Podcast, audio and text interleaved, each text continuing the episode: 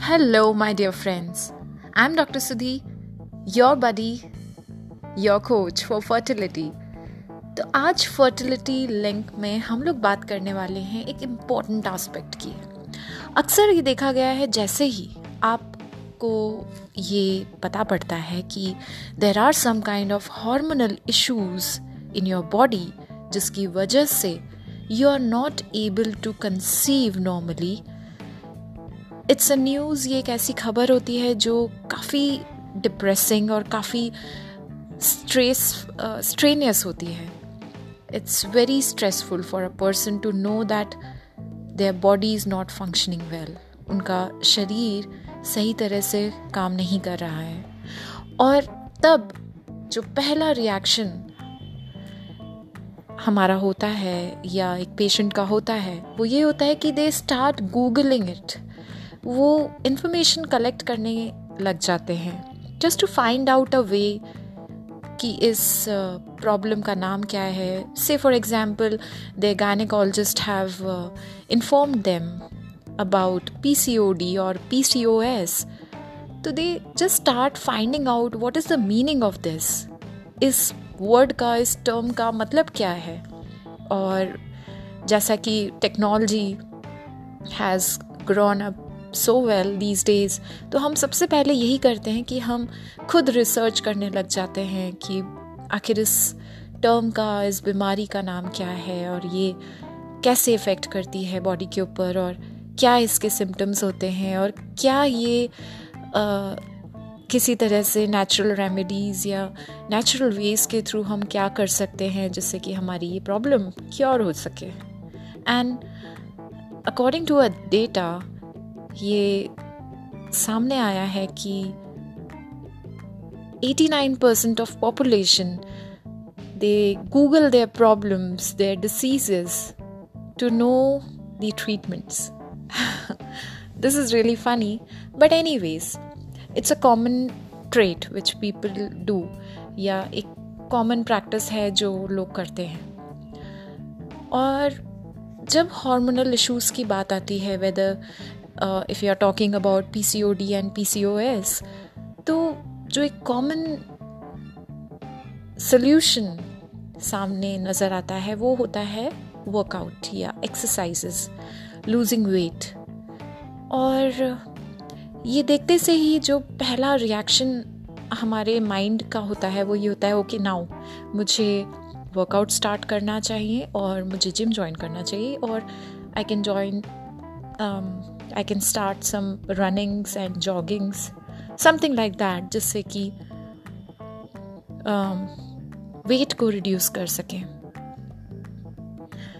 When we talk about workout and fertility there is a special link या ये कहना चाहिए कि आपका वर्कआउट आपकी फर्टिलिटी को एनहेंस करने में मेजर रोल प्ले करता है। There is no doubt about it लेकिन एक चीज़ जो बहुत ज़्यादा ज़रूरी है जानने की इस सब्जेक्ट से रिलेटेड वो ये है कि आखिर किस तरह का वर्कआउट आप प्रैक्टिस करें जो कि आपकी फर्टिलिटी के लिए पॉजिटिव हो या फिर आपकी फर्टिलिटी के लिए एनहेंसिंग हो। बिकॉज़ देर आर वर्कआउट्स जो वेट तो रिड्यूस करने में मदद करेंगे but they are not specifically going to affect और एनहांस योर फर्टिलिटी और ये चीज़ें जानना बहुत ज़रूरी होता है कि आप किस तरीके का वर्कआउट चूज़ करें ऑप्ट करें खुद के लिए ताकि आप अपनी फर्टिलिटी के ऊपर काम कर सकें, अपने हेल्थ इश्यूज़ के ऊपर काम कर सकें और जिनका रिज़ल्ट बेनिफिशियल हो। तो आज मैं आपको इसी बारे में बताने जा रही हूँ कि वो कौन से वर्कआउट्स होते हैं जो आप ऑप्ट कर सकते हैं या जो आपको करने चाहिए या ऐसे कौन से वर्कआउट होते हैं जो आपको नहीं करने चाहिए that can negatively effect your fertility the first thing that is very important to know is जो भी वर्कआउट आप आप ऑप्ट कर रहे हो say for example you have started doing cardiovascular exercises जिसे हम uh, कह सकते हैं running jogging this kind of heavy exercises जहाँ आपका बॉडी बहुत अच्छी तरह से स्वेट आउट करता है, ढंग से आपका पसीना भी निकलता है and you lose weight very quickly but does it effect your hormonal health या to some extent because when you lose weight the excess amount of fat which was acting bad on your body when it get reduced तो definitely आपका बॉडी का function improve होता है. But if you talk about conception then conception के लिए ये कितना बेनिफिशियल है? इसके बारे में कहना थोड़ा सा मुश्किल है, क्योंकि जब आप कार्डियोवैस्कुलर एक्टिविटीज़ करते हैं, उस समय आपका ब्लड का flow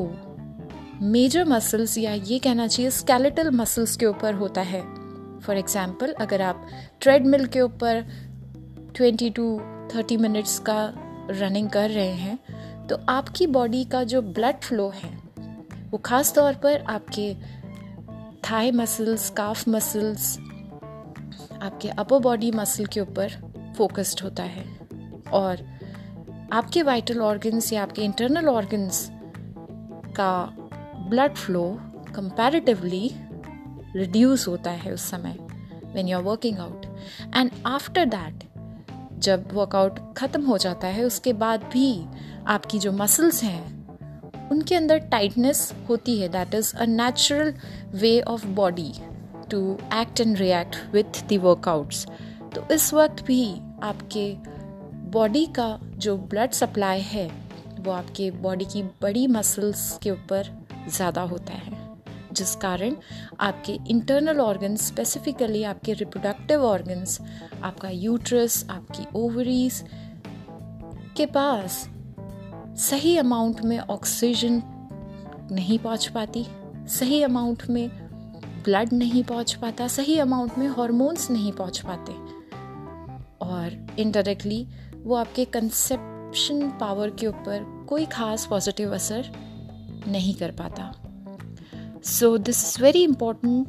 to learn from an expert that what sort of workout you should opt to enhance your fertility. So, next time, whenever you find yourself suffering from any kind of hormonal disorder, like I have mentioned, जैसा कि मैंने mention किया, तो instead of just jumping into some gym or just starting randomly any workout, आपको एक expert की राय से ही अपना वर्कआउट प्लान करना चाहिए। So with this thank you so much and thank you so much for your love and appreciation bye bye